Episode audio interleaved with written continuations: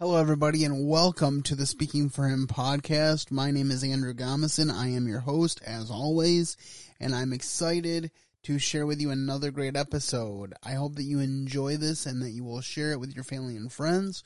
That's how people get to know about our content, and even more people can be encouraged on this journey that we call the Christian life. If you've been listening for any length of time, you know that we've been talking about um, some heresies and false teachings that have been taking place in the modern church. But we're going to take a one week break from that. I do have a couple more installments to do. But We're going to take a one week break from that and talk about a movie that I had the chance to see over the past week. It's called The Jesus Movie and it's about the history of Christian music. And I was really fascinated by this documentary. I enjoyed it immensely. And you know there there were some things that I didn't like about it. I'm going to be fair and honest with you in my review, and so I look forward to digging into that with you. But before we get to that point, I want to share with you what is going on.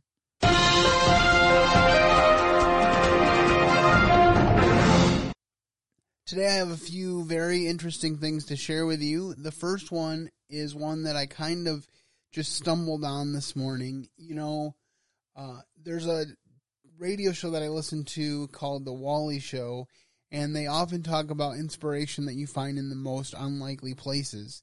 And I was just scrolling around Facebook in preparation for this podcast, and I stumbled upon uh, this clip from Matthew McConaughey talking about his Christian journey. Our body has many parts. It has limbs, organs, cells. But no matter how many parts we can name, we are still one body. It's exactly the same with Christ. By means of His one Spirit, we all said goodbye to our partial and piecemeal lives. We each used to independently call our own shots, but then we entered into a large and integrated life in which He has the final say in everything. This is what we proclaimed in word and action when we were baptized. Each of us is now a part of His resurrection body, refreshed and sustained at one fountain, His Spirit, where we all come to drink. The old labels that we once used to identify ourselves, labels like Jew or Greek, slave or free, are no longer useful. We need something larger, more comprehensive. Let's take a moment to think about how this makes all of us more significant and not less. A body isn't just a single part blown up into something huge. It's all the different but similar parts arranged and functioning together. Think about it. If foot said, I am not elegant like hand, embellished with rings, I guess I don't belong to this body, would that make it so? Of course not. And if ear said, I am not beautiful like you, I, limpid and expressive, I don't deserve a place on the head, would you want to remove it from the body? I mean, if the body was all eye, how could it hear? If the body was all ear, how could it smell? As it is, we see that God has carefully placed each part of the body right where He wanted it. Now let's also think about how this keeps our significance from getting blown up into self-importance. For no matter how significant we are, it is only because of what we are a part of. Think about it. An enormous eye or a gigantic hand would not be a body, it would be a monster. What we have is one body with many parts. Each its proper size and in its proper place. No part is important on its own. Can you imagine the eye telling the hand, get lost, I don't need you hand, or the head telling the foot, you're fired, your job has been phased out. As a matter of fact, in practice, it seems to work the other way. The lower the part, the more basic the part of the body, the therefore more necessary. And think about it, we can live without an eye, for instance, but we cannot live without a stomach. When it's a part of our own body we are concerned with, it makes no difference whether the part is visible or clothed, higher or lower. We give it dignity and honor just as it is without comparisons. And if anything, we seem to have more concern for the lower parts our body than the higher. I mean, think about it. If we had to choose, wouldn't we prefer good digestion to a full head of hair? Yeah, that's debatable. I mean, whew, hang on, I can handle a little indigestion, but come on. Been working on this hairline for a while. God, give me a break on that one. The way God designed our bodies is a model for understanding our lives together in society as well as in the church. Every part dependent on every other part. The parts we mention and the parts we do not mention. The parts we see and the parts we don't see. If one part hurts, every other part is involved in the hurt and in the healing. If one part flourishes, every other part enters into that exuberance. We are Christ's body. That's who we are. We must never forget this. Only as we accept our part of that body does our part mean anything. I just thought that was extremely profound.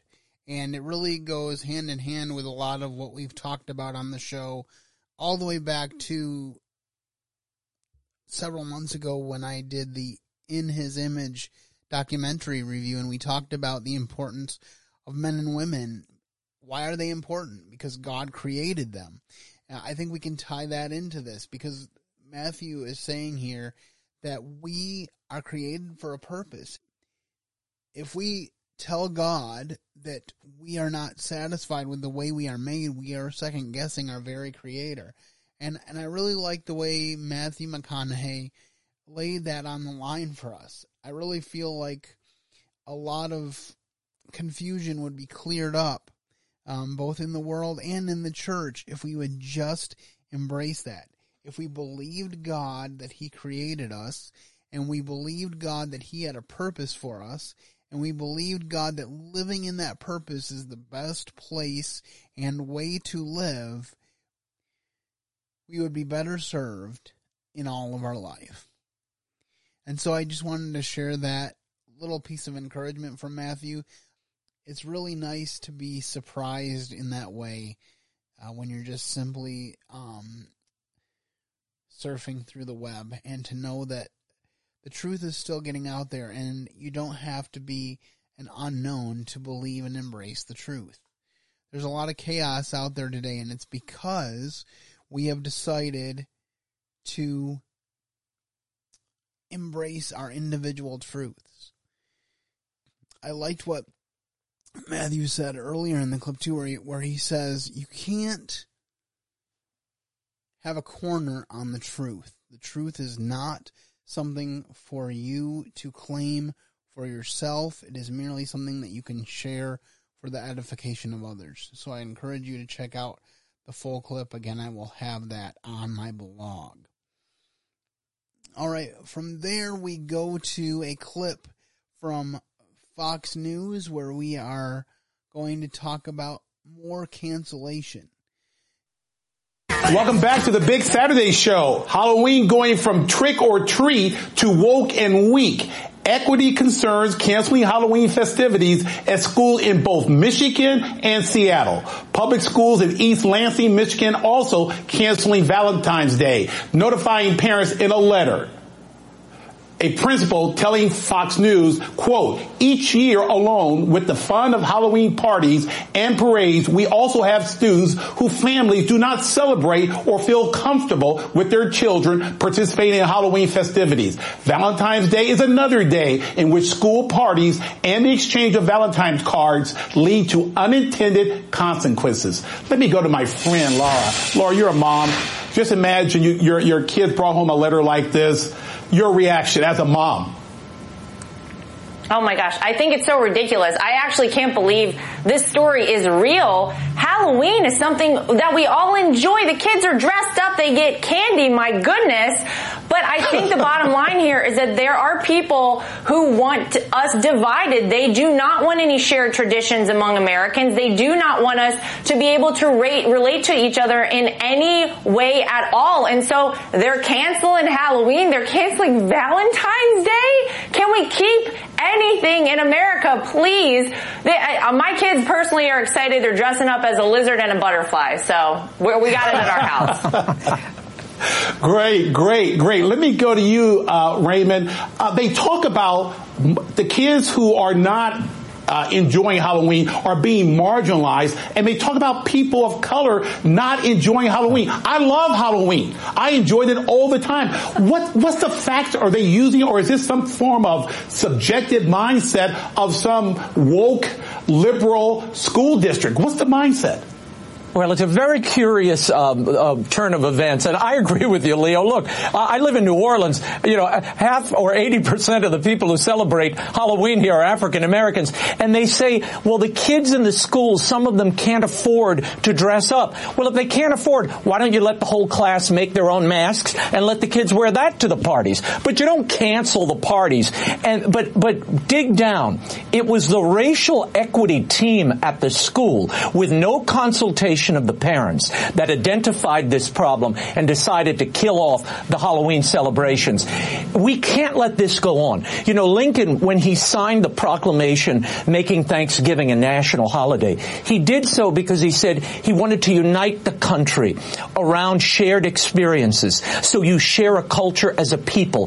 That's so important for kids in the school setting. And when Americans are so divided politically and otherwise, we need these moments of national national togetherness Absolutely. and unity. How dare they take that from these children? And these parents should fight back like polecats and make sure those kids are allowed to trick or treat and pass out Valentine cards. That's part of American tradition, and, and there's nothing wrong with it and shouldn't offend anybody, no matter who you are or where you come Absolutely. from. Absolutely. Absolutely. I agree with you 100%. I love Halloween. Okay, let me just say, I'm not a huge fan of Halloween. My family and I dressed up until I think the year I was 13 and then about that time, my parents started to phase it out for us. And for the last 21 years, we've lived in the country. So we very rarely, if ever, see a trick or treater. Um, we usually just kind of ignore what's going on outside our window that night, and it's not that huge of a deal. Um, that being said, however, the tenor of this is just crazy. First of all, let me say I never used to hear about Michigan in the national news cycle. You know, Michigan was just one of these states that never got talked about in the national news. And now, thanks to COVID with Governor Whitmer and then this cancel culture thing with Halloween and Valentine's Day, Michigan is on the minds and the tongues of the people in the national news cycle, which is mind boggling to me. But to unpack this issue a little bit more, last week I was talking to you a little bit about Halloween because there was an issue of people being concerned about cultural appropriation. And we talked a little bit about how that could be possible and also how there might be a little bit of, or if we're really honest, a lot of bit of overreaction on this issue of cultural appropriation. So now we're back to talking about Halloween and also Valentine's Day let me just say this that I believe that parents have ceded way too much control of the education of their children over to outside forces, particularly in the public education system. I believed this for a long time, and I know that I've been raised by parents who believe this, and people are going to say I'm just parenting my parents, but I've really come to believe this solidly in my own heart and mind and life. But that being said, when you are in a school environment, parents should have the option to opt out of any particular things that make them uncomfortable and say, My child, I don't want them to participate in this, especially if it's something like a Halloween party or a Valentine's party. That should be allowed. But when you fully cancel it, you are you are not allowing other people to enjoy those things. You are penalizing the many because of the views of the few. And here's the craziest thing about it. Did you notice in that story that first of all, it was mentioned that Abraham Lincoln made Thanksgiving a national holiday because he wanted to unify the country.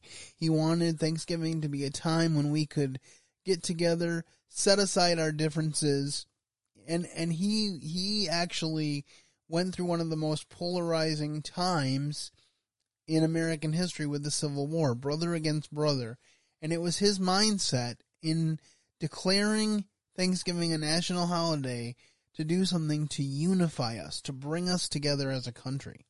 And so it was brought up in this piece by Fox that the people that are going against all of these cultural institutions for America want to pull us apart. I've said for many years, actually, um, unofficially and officially, that America used to be a melting pot. We used to come here with the mind to be Americans. We respected each other's culture, but we understood that a strong country was because we were Americans. And now we're an ice cube tray. We want to come to America, have the benefits of Americans, but we don't want to meld together. We don't want to unify. And so every time something in the cancellation culture vein comes up, that's what's happening. We're pulling apart people. We're creating enemies. We're making people to be less than if they don't agree with us. If you want to dress like someone who isn't in your culture, you're automatically culturally appropriating and trying to be offensive. If you want to trick or treat, you're being unfair to those who can't afford it. This is something that a creative teacher, a creative school would find out ways to circumvent this issue.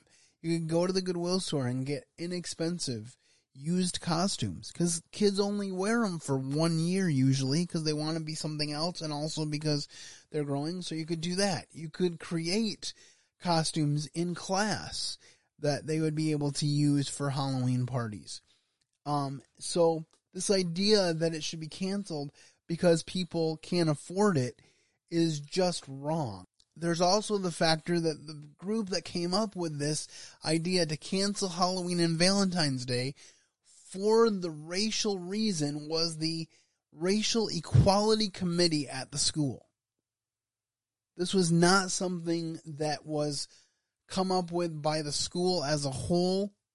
This was not something that was run by the parents. This was something that the supposed racial equality police, if you will, came up with on behalf of the school to make things even for the races. Which to me, this is another offensive issue because are are you going to assume that just because I'm black, I'm not well off? That doesn't seem like a wise thing to assume. The thing is, you should not be encouraged to go down to the lowest common denominator. And so often, that's what happens here. God created you in whatever race you're in. You should embrace that. You should be thankful for the beauty of God's color palette across creation. But you shouldn't use your color as an excuse not to succeed. What does that say about the Denzel Washingtons of the world who are successful actors? What does that say about President Barack Obama who became the first black president we ever had? I find it ironic that we just in the last two decades have experienced the first black president and the first black vice president that we've ever had, and yet we somehow are the most racist country on the planet. That does not make any sense. In the book of Acts, it says that we are all one race and that we are created by God and divinely made by Him. We need to get back to that way of thinking. And yes, you may need to be creative about the way that you approach these holidays, the way that you approach these celebrations. Um, like don't have a, a, a secret Santa with a $20 limit when you know that some of the kids in your class can only afford $5. You know, that, that's a creative way to deal with discrepancies in income level or other factors. But the, the, the answer is not to cancel these things. Again, canceling these activities takes away the discussion and we need to have more discussion on these things, not less. And again, this is not a defense for Halloween. Um, I fully agree with you if you don't want to have anything to do with Halloween for your family. All that I am saying is that if you are offended by Halloween and you don't want to participate, you should opt out, but you shouldn't expect everyone else to not do the thing that you don't want to do. And I think that's the one of the biggest problems that we have in our culture today is that we say if I don't agree with this, then no one should do it. And I think we need to to get back to that. We need to show love to one another. We need to respect people's differences and learn to coexist with them. Is that the same thing as totally agreeing with them? Absolutely not. The fact of the matter is that disagreement equals hate in today's culture. If I disagree with your lifestyle, that means that I hate you. When in fact, actually, it doesn't. What I attempt to do every week on this podcast is to show you the way that Jesus wants us to live our lives. Now, I'm not perfect at this either. I have failings and I make mistakes. But the reason that I bring these things up, the reason that I talk about immutable truth, is that it's only by embracing the truth that we can reach our full potential. That's essentially what Matthew McConaughey was saying in the clip that we played earlier, which is which is one reason why it resonated so hard with me because of the things we've been talking about. Because all of these heresies, all of these misuses of biblical text and, and the wrong applications of biblical truth, they all come from a place of not acknowledging that God is who he says he is, that he doesn't change, and that he has a right to say the things that he says about the way that we live our lives.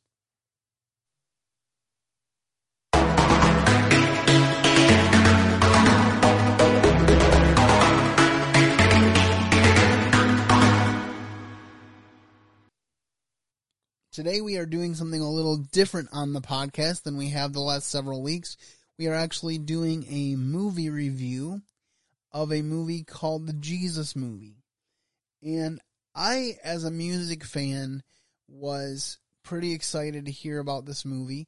And because I've watched other music documentaries, but I've never actually seen Christian music dealt with in this type of documentary form. And so I was really excited to see the movie and it's actually kind of interesting um, that this movie um, came out of the pandemic um, because it was hard to make any other type of films, and all of the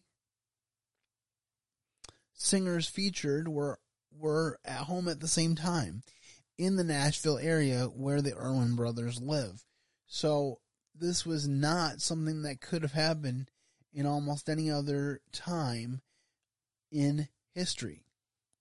So when the devil thinks that he's throwing a monkey wrench and causing a bunch of things to go wrong, God can still bring good out of it.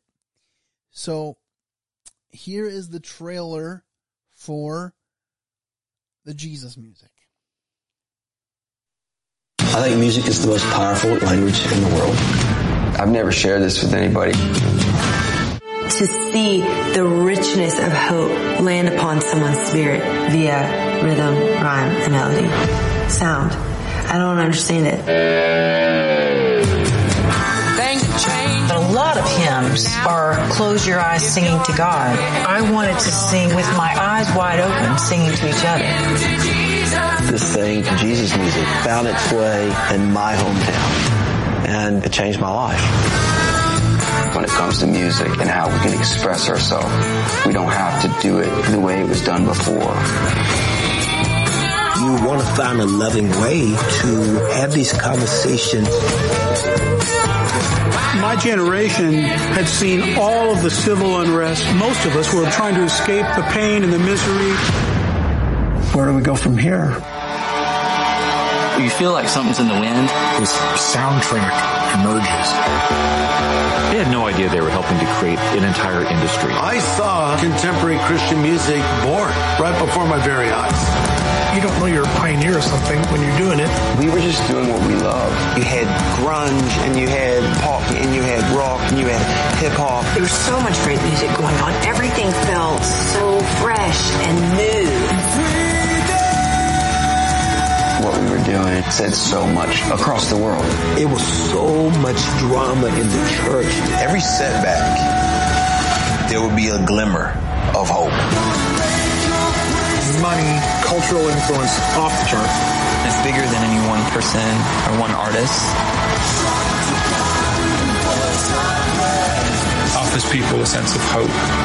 Yeah, there was tension DC Talks. Here's the deal.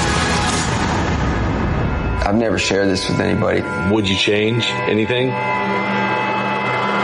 Let's not forget, music is God's idea. I think music is the most powerful universal language in the world. Music was a lifeline. It became part of the fabric of who I was. It pushed me to do some courageous things. It touches the soul like somebody talking to you can. And you can do all of that in three and a half minutes.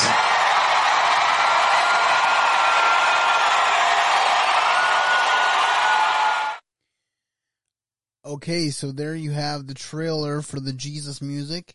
And I'm just going to share our quote of the day as we jump into this discussion. I would encourage any of you that have seen the film to send me your feedback. Let me know what you think about my review. Let me know what you think about the film in general. That would be awesome. Here is the quote of the day, and this is from Andrew Erwin. Andrew Erwin says,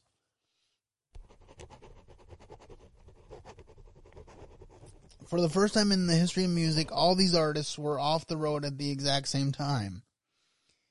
Everyone just started saying, Yeah, I want to be a part of that. So, again, this was a project that could not have taken place, at least in the form that it took, in any other time than now when everybody was off the road at the same time. There would be so many overlapping tours. Uh, it's kind of like when I did Pilgrim's Progress. That came together at a special time. Everybody was craving theater, and they said, let's go do Pilgrim's Progress.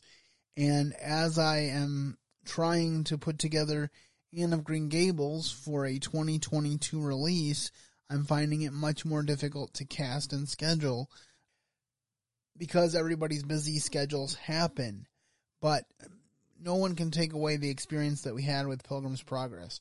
So, in certain respects, I really relate to this. So, I'm just going to start with some general thoughts. First of all, it was very interesting the way they did the documentary, kind of starting uh, from the beginning um, in the late 60s, early 70s. Um, during the hippie movement, there were there were several hippies that came to know the Lord Jesus, and they started writing Christian music because they loved music and they wanted to do music that honored Jesus. And so that's kind of the starting point of what we know today as contemporary Christian music. And then Explo 72, which was a evangelistic crusade by the Billy Graham Evangelical Association, was kind of a major kickoff for contemporary Christian music because they had a six or eight hour music festival associated with it. And so that gave people another opportunity to really see that Christian music could be good, could be enjoyable, and could just be a really blessed time. And then from there, they kind of just went through the decades of Christian music, um, talking about the 70s, 80s, 90s, and so forth. And of course, I resonated with the 80s and 90s most of all, um, growing up with Amy Grant and Michael W. Smith and the like. Steven Curtis Chapman was one of those. I still have a, a fond memory of being in the Byron Center Baptist Church youth group and being at church in the afternoon practicing for something. I think maybe we were planning to go to a nursing home service or whatever, and we had some extra time either when we returned from the nursing home service or before the nursing home service, and we just put um, Steven Curtis Chapman's The Great Adventure in the sound system in the back of the church, and we just were on stage singing it together and enjoying that. I remember Amy Grant's El Shaddai and Um, my friend Katie and her friend, I think Holly or Heather, I don't remember which one, maybe both of them. They they sang that song for a teens um, involved uh, talent show, and they were able to go to a national competition singing that as a um, duet or a trio. I can't remember the details. It's a little sketchy on the details, but those were things that were really um, stuck out stuck out to me, and I really enjoyed those songs. Um, I also used to sit by the radio with a tape deck and a blank tape, and I would record the songs that I wanted to listen to over. If I were to dig through my trunk and other parts of my storage, I would probably find some of those mixtapes, and then I'd have to find a tape player to listen to them. But I remember just really resonating with contemporary Christian music. And so, um, hearing some of the stories that were put forth really gave me a new and a fresh perspective. Some positive things about this film is just hearing about, um, these people that came out of the hippie movement and one guy in particular, I forget his name, but he said, myself and a bunch of other people, we had a life changing encounter with the risen Christ. And that's why we had to write new music because we had to share this with the world. And I really appreciated that. When God changes you, you need to share it. That's what this podcast was actually born out of too, is the need to share the good news with others. And so I really appreciated that. I appreciated hearing the story of the naivete of Amy Grant, um, because when she was first coming up, someone called her and said, "We we'd like you to do a concert for us. It's three hundred dollars." And she told somebody else, she said, "They want me to come and do a concert, but I don't have three hundred dollars to pay them to go and sing." And that friend of hers I think it might have even later been or currently been her manager was like, no, Amy, I think that they want to pay you. And it gave me, um, a renewed, uh, appreciation for people whose music that I didn't have a huge appreciation for and probably never will as musicians, such as the story of Stryper, who, who said that they as a family got saved from watching Jimmy Swaggart in their home. And uh, many of them got saved together in one fell swoop after listening to him. And they talked about how disconcerting it was for him to later hold up a Christian rock album of theirs and decry them as evil from the pulpit, and how that caused them to struggle with their faith for a while because uh, this person that they had looked up to was disparaging them uh, because their music didn't take the form that he appreciated. And from that, I'll just say that I think that you can uh, appreciate someone's genuine faith in God without really appreciating their musical stylings. Like, I will never be a proponent or a fan of Christian rock, but I definitely have a new appreciation for Stryper um, because they were rockers who got saved and then they put Christian lyrics to their rock tunes because rock was what they knew. And so I thought that was an interesting perspective. And um, I just really appreciated uh, the way that they talked about and to so many of the musicians that had a lot to do with my childhood and forming my own faith and my love of music. I would have to say negatively the the thing that pops to mind is when the some of the black artists Lecrae, Mandisa, and Kirk Franklin were talking about racial inequality in music. And I'm not going to say that it doesn't exist at all, um, because I'm very naive to the business. And if you've been discriminated against, you know it's discrimination, and I can't tell you that you haven't. But I found it interesting that as they're talking about racial inequality in music, they failed to mention one of the greatest contemporary Christian singers of the 90s in Larnelle Harris. Um, and he didn't even get a mention in the movie. They mentioned Andraé Crouch, um, but they did not mention Larnelle Harris. So I thought that was kind of an oversight. And I, I also think that when it comes to some of this uh, racial stuff, especially in the church and with music, some of it is cultural. Um, like when I worked at Guiding Light Mission, you know, there were there was a black preacher that would come in and after every line he would say, "Can I get an amen?" And I know that he loved the Lord. I know that he loved the gospel, but his preaching style is not a style that I would be comfortable with going to hear every week on a Sunday morning. That doesn't take away from who he is as is as a person, and it doesn't mean that I hate him or or have any major dislike for him. It just means that we have a cultural difference. And so I think we need to be careful about respecting cultural differences and not equating a cultural difference with a situation of racism. Are there racist people in the world? Absolutely. And I think that's one of the struggles is that there will always be racist people. Um, but it's a totally different discussion to say that our culture is in a racist situation in and of itself. The other thing I wanted to comment uh, on this particular topic is when they talked about the scandals within Christian music.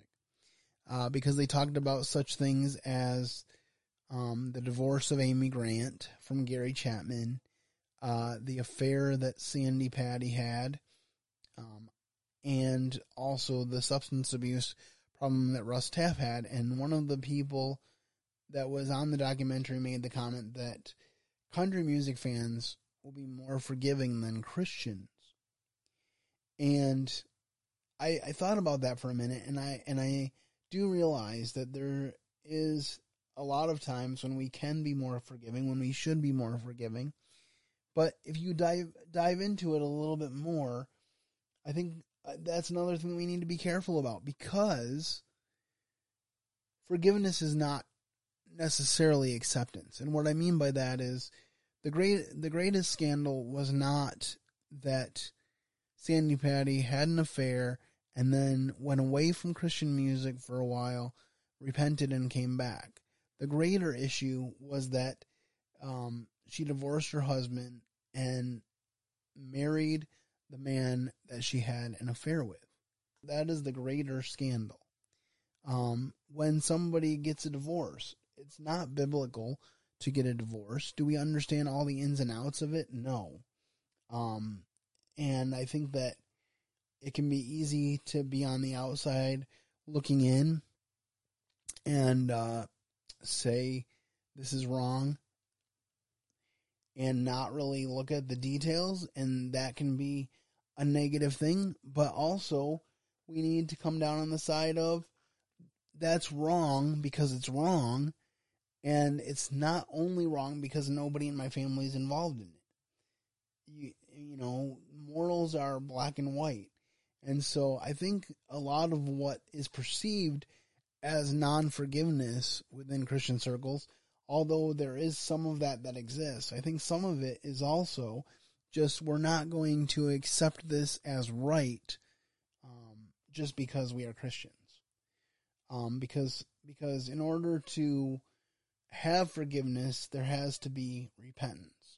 And so I think that's an important thing to bring up. And Russ Taff's story of overcoming alcoholism after a long road, it came about because people cared enough about him to say, hey man, you're wrong. You need to get on the right track. Um, and if people hadn't been willing to do that, he may have been dead by now. But he had people that were willing to come alongside him and say, this is not right in your life and you need to correct it.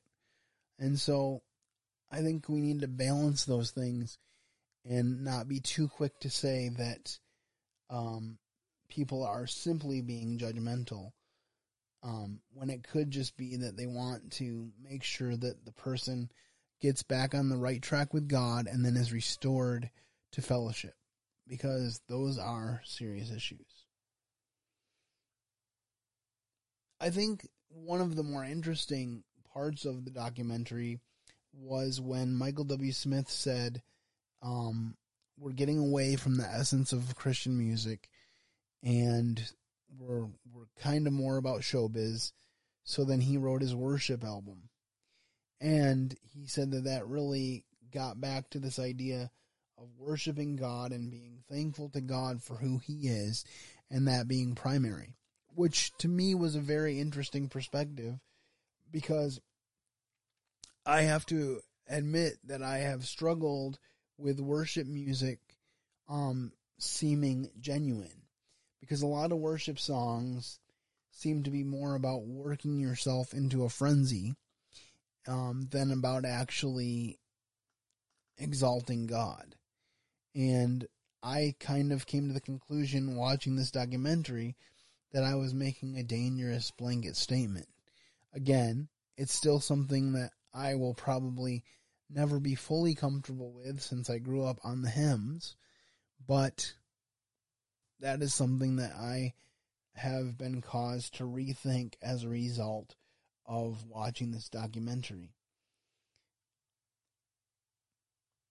I think it kind of humanized some of these people too, because you think of these people as like unattainable stars, um, and then you realize, hey, they had struggles just like us, um, you know, and they're just human, um, but God has gifted them, and they've had the opportunity to use their platform for His glory. So I think uh, that is probably the biggest thing that I take away from the film um, is just the fact that they that God uses all kinds of people to honor and glorify Him, and Christian music is one venue where that happens regularly.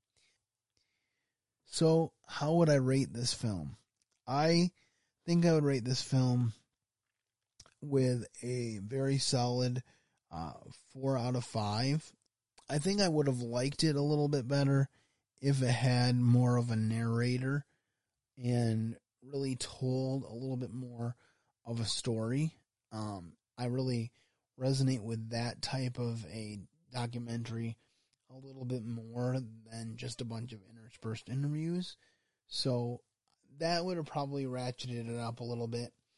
Um, there were some singers that we didn't hear from or about very much on the documentary, so some of those being included would have been helpful. Um, I think it's a very solid offering from the Erwin brothers, and they turned the pandemic uh, into a positive. Just one of many things that came out of the pandemic that was positive, and so I think that is a really a good thing. And um, I would I would encourage you to watch this film when you get a chance. And if you've been a Christian music fan for any length of time, you will definitely find something that you resonate with in the film. Well, that's my review of the Jesus music. Again, you can contact me with the contact information that's about to roll at the end of the show if you have any comments on my review or critiques, as long as you keep them cordial.